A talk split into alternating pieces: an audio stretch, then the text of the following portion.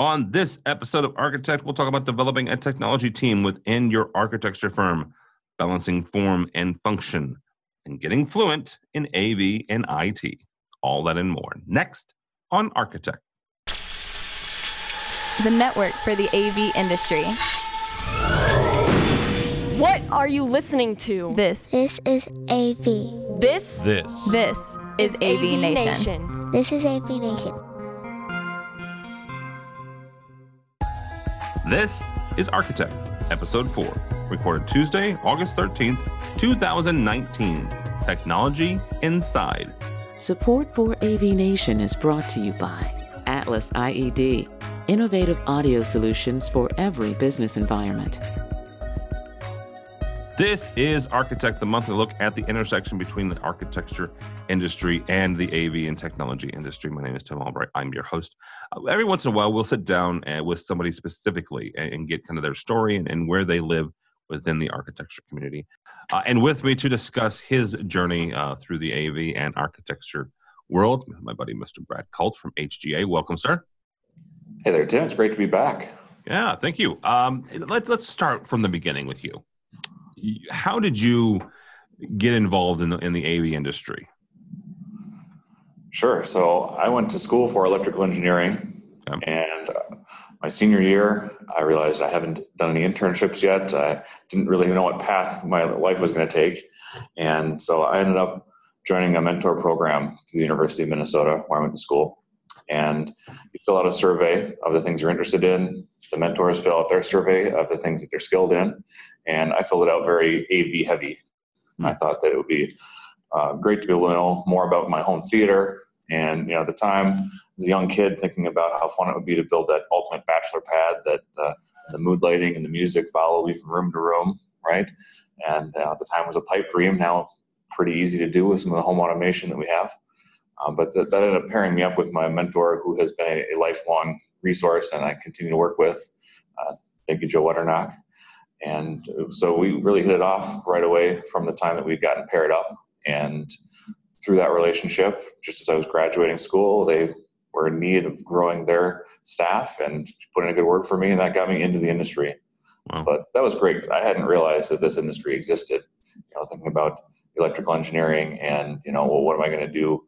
Uh, program or hardware. I studied a lot of communications and uh, just had a lot of interest in, in the kind of gadget side of things, and that really opened up opened up a lot of uh, opportunities in my mind for how we could apply a lot of those skills. Once Joe taught me a lot about what architectural engineering is.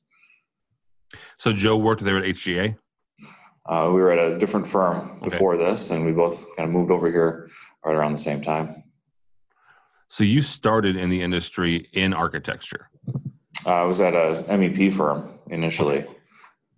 And so we had a, a few uh, major clients that we did a lot of work with. At some point, I realized, you know, I'm getting uh, very expert in this particular client. I know their systems. I know those people I work with all the time. And I kind of felt the ceiling on my potential for growth and ability to influence some of those things that were peripheral to the AV and the telecom and the security that I was designing. And I went, oh my gosh, I really want to tackle this whole building and be able to bring this stuff together. And uh, so looking for opportunities to work someplace where uh, we had a ability to be able to influence things on that bigger, broader level beyond even just the MEP and thinking a little more along those lines of IoT back before that had been a phrase. And uh, just seeing that potential for this information can be shared between these systems. It shouldn't be siloed. We can do so much more. And a lot of that really is spawned by my experience in AV and in looking at integrating those systems is really native to what that entire position in designing AV systems is. And in uh, just looking at data as data and how do we automate, how do we tie things together, how do you make use of that uh, to create some greater experiences than what they are as the sum of their parts. So that's really driven me. So, and, and we have a rule here. We have we have to um, define the the acronyms that we use. So, MEP is mechanical, electrical, and plumbing. It, it's a typical um, firm that will help architects a lot of times uh, or or clients, you know, do those those, those systems. How did working at an at an MEP firm help you make the the transition from MEP over to a full uh, you know full building architect? Sure. So the architects a lot of times will uh, do a lot of facilitating and leading and organizing projects. And sometimes the engineers are not always as involved in some of that process. Whereas working at an MEP firm, you know, we really had to facilitate a lot of that. We weren't always working with architects. Sometimes we were working directly with the owner on projects that were going to be more infrastructure related. I got into this industry 2005 or so, and so uh, around that great call after that recession, during that recession, you know, 2008, we have a lot of people from my class that have fallen out of the industry, especially on the architecture side. I, was able to stay buoyant, and a lot of my peers in uh, the engineering side kept working on the infrastructure projects. People were spending money on the things that had paybacks, and uh, so being able to lead those projects, being able to sit in construction meetings and see the process from start to finish, and be able to really understand what some of those challenges were in the field that, that our contractors are experiencing. Uh, that gave me an awful lot of, of, knowledge about what it is that we need to do, uh, know to manage the process, and then how to come in here and work with architects because we were working you know, as a sub consultant to architects back at the MEP firm, which made it even easier to slide into working at a fully integrated architecture engineering firm. We use the term AE throughout this conversation, I'm sure.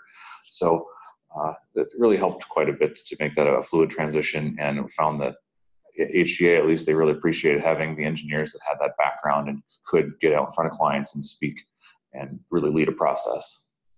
All right, so, so let's talk for a second about that that transition. Once you got in inside HGA, what is what is a typical day, uh, or maybe even a week, if, if a day is not not fair, a week look like as far as the types of projects that you handle and, and the things that you you're able to do and, and, and you know work in conjunction with the architects yeah i guess i'll start with the obvious there is nothing typical about much of what we do in this industry but uh, just to kind of generalize it and make it a little bit more simplified it's um, for hga maybe setting the context the types of projects that we work on uh, we do uh, public and corporate office space projects uh, tenant build outs. We work with clients who are going to be uh, owning their own buildings, as well as uh, real estate clients who are just going to be fitting out a space within a building that they're leasing space out of.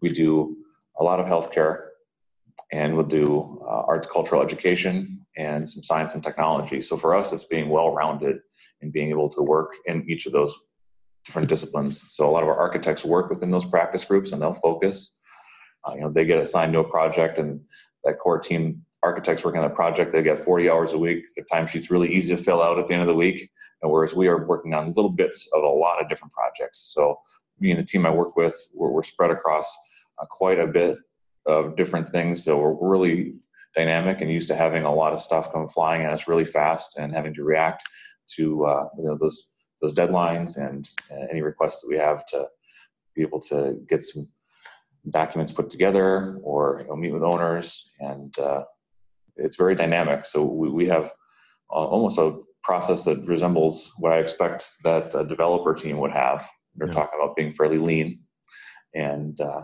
the ability to scale up when we need to we can crash a project and bring people on. So we're, we're very interactive as our technology team as a small subset of what the 900 person company has. So we'll we'll be able to uh, pick up a project because everyone's fairly informed about what's going on uh, day to day, you know, even across our offices. Where we just keep well enough in touch. We're trying to make sure we're sharing knowledge and staying educated, all on the same page with what we're trying to do so we can express that, you know, common HGA brand when a client is working with us. So the day to day tends to be, um, we'll start our week, we'll get in, we have a staffing meeting or we'll connect with the folks in our other offices that uh, uh, right now is here in our Milwaukee office. We have our technology presence, and we'll serve the rest of the offices uh, for technology. And you know, we all get kind of on the same page, get our marching orders, and uh, know what deadlines we have coming up. Have communicated what sort of workloads we have, so that everybody can help each other out when needed, without having surprises and overburdening anybody. Uh, and then it tends to be uh, some heads down work mixed with meetings with our own internal teams to make sure that we're collaborating, coordinating, and meeting with the external teams and, and our architects. And so our external teams uh, will, will be some other, sometimes other engineering firms. We don't always work with our own folks because clients have preferences that they have. Uh, sometimes we might pair with another firm to be able to win a project. Uh, we'll less frequently work with other architects, but that does happen as well. Um, sometimes, again, we're still working on some of those energy and infrastructure and engineering only projects that uh, we, we, don't necessarily have architecture on. So, what I really like about it is a really great variety. And for me, being the position I am, I really appreciate being able to do some engineering and keeping those technical skills up and some marketing and some business development and you know balancing the technical writing with the creative writing. Um, there's a lot of public relations to go on internal and external and i find that to be really invigorating. I don't have to dive into any one of those things at the exclusion of others really get a good balance out of it. Yeah um, there are a, a couple of, of here in, I'm, I'm, in st louis and there's a number of architects here as well and I, i'm going to pick on two specifically i'm not going to name their names but one one years ago had had folks like you the technologist in, internal right that they had them uh, and then they did at some point in the last 10 years, they decided to, to outsource that. And then there's another one here in town that, that still has a technology team. What is the benefits from, from your standpoint of having those those folks who can bring those technical those technical skills to the table internal as opposed to outsourcing those? Sure. So we really find that it's important to be a fully integrated team. It's something that's built into our DNA. We were founded as an architecture and engineering firm 65 years ago. And so it is just somewhat fundamental to how we do things. Um, but when I came on board initially, we were uh, we were designing telecom infrastructure. We did uh, some other low voltage things that were kind of stuff you had to have in order to make the building work. You know, also having fire alarm, nurse call for our healthcare, things like that. Uh, and we, we would do a little bit of the systems work, the AV, the security, and it got to be too complicated, too big of a project, they would sub it out. Um, so when I came on board, there was a little bit of initial uh, concern can we keep somebody employed full time doing these special systems? And it didn't take too long after I started. Uh, my plate was totally full. I came on here uh, consulting initially, and I, my other clients fell by the wayside pretty quickly. HGA became the thing for me, and I got hired on here full time. And and so you know, for us, being able to have uh, just another arrow in our quiver for full service consulting helps us to be able to I, fulfill that brand message of we can do everything. But it, it also helps. We have rapport with our architects. We know what our teams are. We know what their specialties are and their processes, and you know, we're very uh, process oriented, data driven in terms of our design, and being a third party to step into that and try and coordinate and be able to make sure that we're on the right cadence for uh, how we're servicing our clients and making sure that we're providing that standard of care that, they expect, uh, making sure that we're communicating effectively with each other. It's much easier to do when you're working in house and sharing that information. So, some of the times my experience from the MEP past was we would just get information just in time from architects that tell us just what they thought we needed to know, and we'd often find you know there were a lot of there there were potential for there to be gaps in what we we really needed to know from what we were given from them. So I feel like being in house, we're a part of this team right from the get go. You know, the very beginning of the project, we're helping market the project together, uh, and then as we're on board of the project with the rest of the team, we are all on the same page and we can leverage each other's skills to the best we can. And that, that's, I think, a big differentiator is you know, not just being able to get deliverables done on time together, but knowing what each other's competencies are, knowing how we can leverage that. One of the the complaints, I guess, is the best way to put this, uh, that a lot of integrators have is that uh, on architectural driven projects, they they feel like a lot of times they get brought in at the last minute, like like you said, the MEPs mm-hmm. sometimes mm-hmm. do as well if if that's the case or if, if that's reality and not just their perception how do they fix that?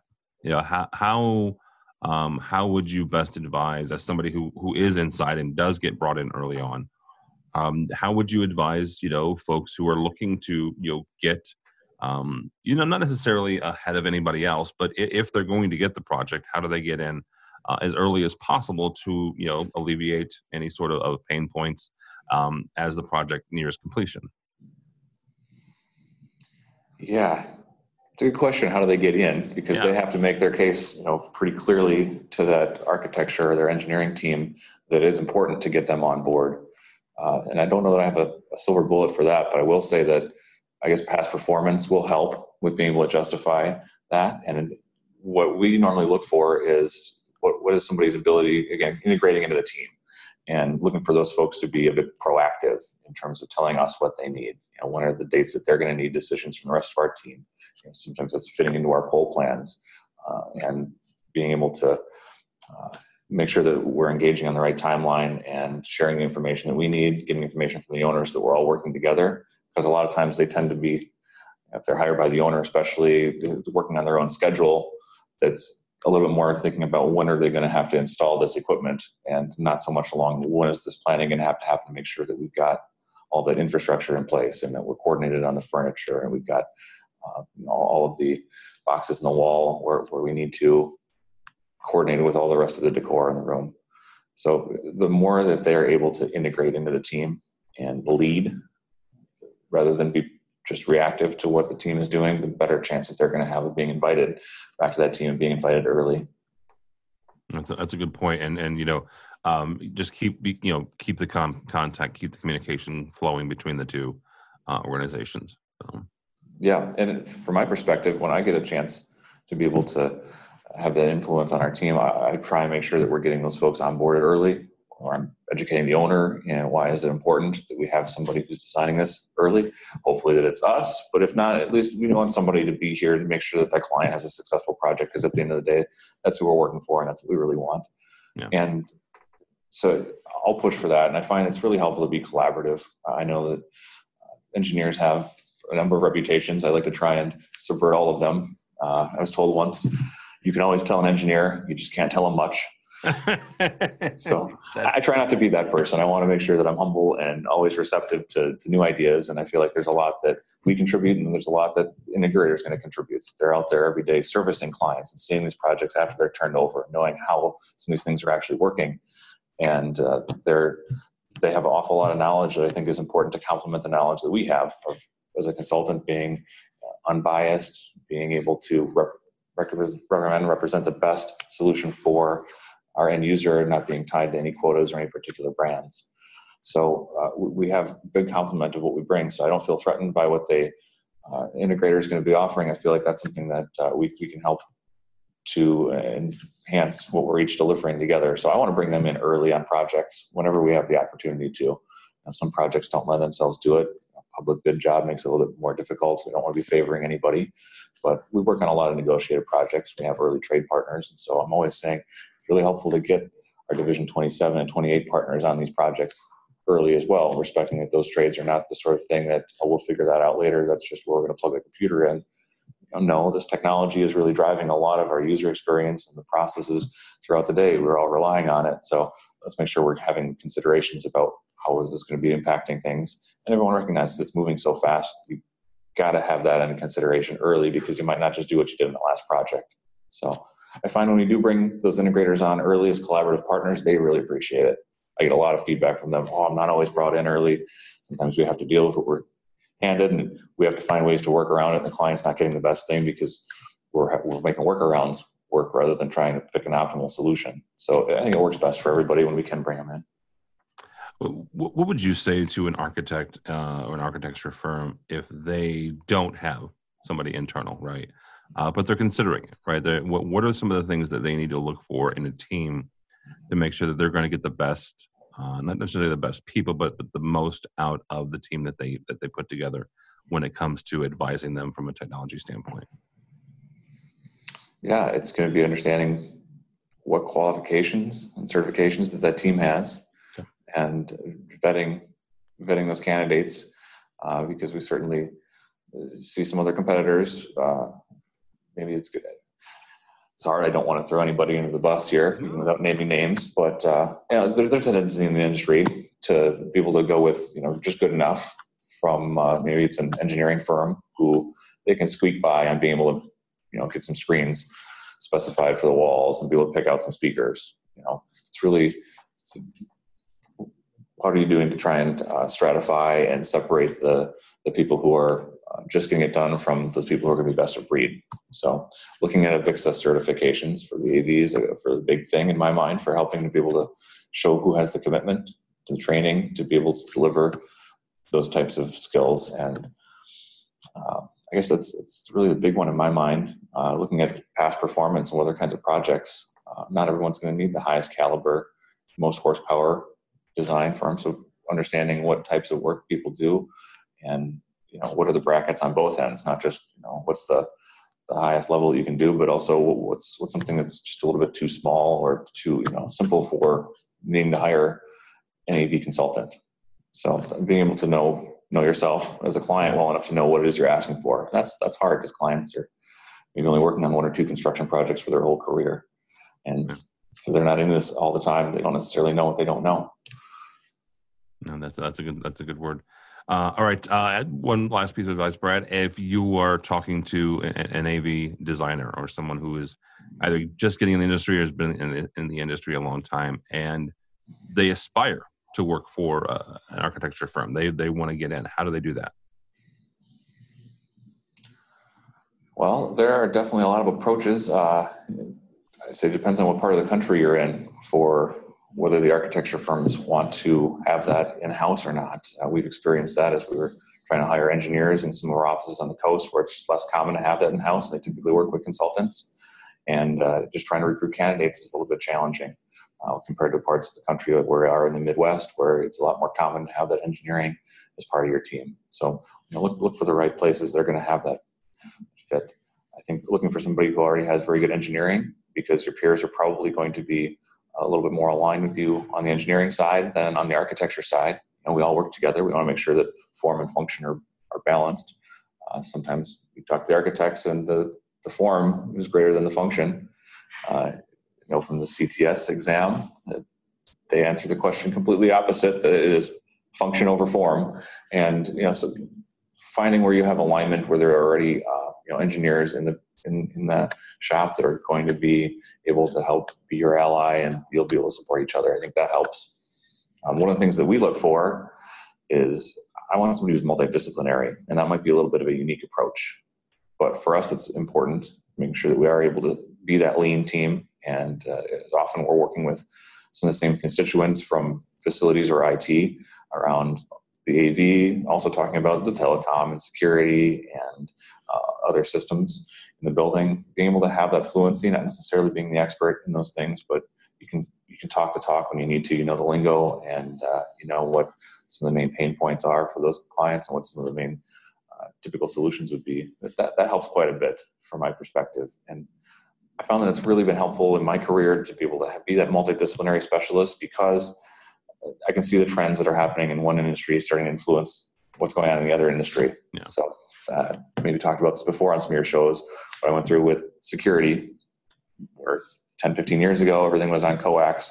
It was going back to recorders that were standalone that the facilities department owned. Well, I transitioned over to IP and I had to go through the process with the IT departments of not on my network. initial reaction was no, I don't know what it is. It's not a computer. That's not going on my network uh, to then starting to get some acceptance and understanding what it is that we're attaching to their network. They can understand how this could help grow their empire. And now they typically have all the cameras that are either running on the IT network or at least the IT is going to be supporting them. And so I'm seeing that same trend happening as we're bringing the AV onto the network and uh, history repeating itself. I've had those conversations before, already fluent in knowing how to talk to the IT department about what things they might be concerned with. And since they've been through it before, the ground's already been paved. It's a lot easier than uh, than it used to be for them to be able to say yes and be able to support adding more devices to their network. Well, yeah, and you, you can actually equate and, and tell those stories, right, to the IT department of, hey, you know, that this is this is what we did when when security came on board. This is what we did when the, the telecoms came on board. Well, that's you know same kind of thing here. Yeah, I've seen that movie before. Yeah, I've seen that movie before. I know how it ends. I know how it ends. So. All right, uh, Brad, thank you so much. Um, if somebody wants to get a hold of you or HGA, how do they do that? Uh, you could find me on LinkedIn is the best place where I have a social network presence and HGA uh, at HGA on Twitter, HGA.com. We're all over the place. Just look for HGA on the webs. All right, thank you, Brad. Uh, for us, for AV Nation, go by the website, avnation.tv. That's avnation.tv. You'll find this program and a host of others, including our two weekly programs One is called AV Week, looks at the commercial side of the AV industry. And Resi Week looks at the news of the week for the residential side of the AV industry. Also, while you're there, please check out our supporter section. These are the folks who help us financially, help us bring you Architech and AV Week and all the other shows that we have. All that and more at avnation.tv. That's avnation.tv.